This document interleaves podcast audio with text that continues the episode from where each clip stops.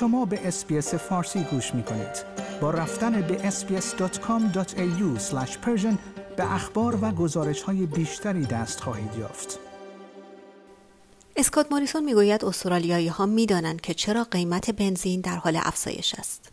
در همین خصوص من بهار قهرمانی در SBS فارسی گزارشی را تهیه کردم که امیدوارم مورد توجه شما قرار بگیرد.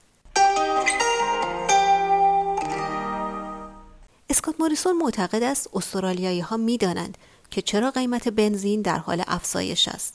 اما نمی‌گوید که آیا در پایان ماه کمکی به بودجه از طریق کاهش مالیات غیر مستقیم سوخت خواهد شد یا خیر؟ برخی از مناطق کشور با افزایش قیمت جهانی نفت به دلیل تهاجم روسیه به اوکراین بیش از دو دلار برای هر لیتر بنزین می‌پردازند.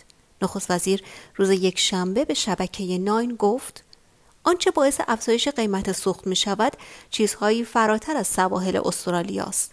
من فکر می کنم استرالیایی ها این مسائل را درک می کنند.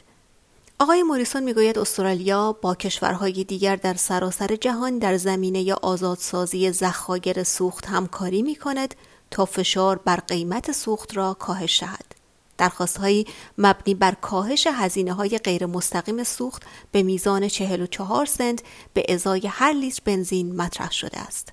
مایکل سوکار دستیار خزاندار نیز مانند نخست وزیر از پیشبینی هر چیزی که ممکن است در بودجه 29 مارچ باشد یا نباشد خودداری کرد. اما او اذعان می کند که هزینه زندگی مسئله مهمی است. آقای سوکار به اسکای نیوز گفت تردیدی وجود ندارد که بودجه به دنبال ایجاد بهبود است و اینکه اطمینان حاصل کند که از نظر اقتصادی شتاب بگیریم اما این واقعیت را نیز در نظر می گیرد که خانواده ها فشارهای هزینه های زندگی را احساس می کنند. همچنین به خانوارها در مورد افزایش رسمی نرخ بهره در اواخر سال جاری هشدار داده شده است که اولین افزایش در تقریبا دوازده سال گذشته خواهد بود.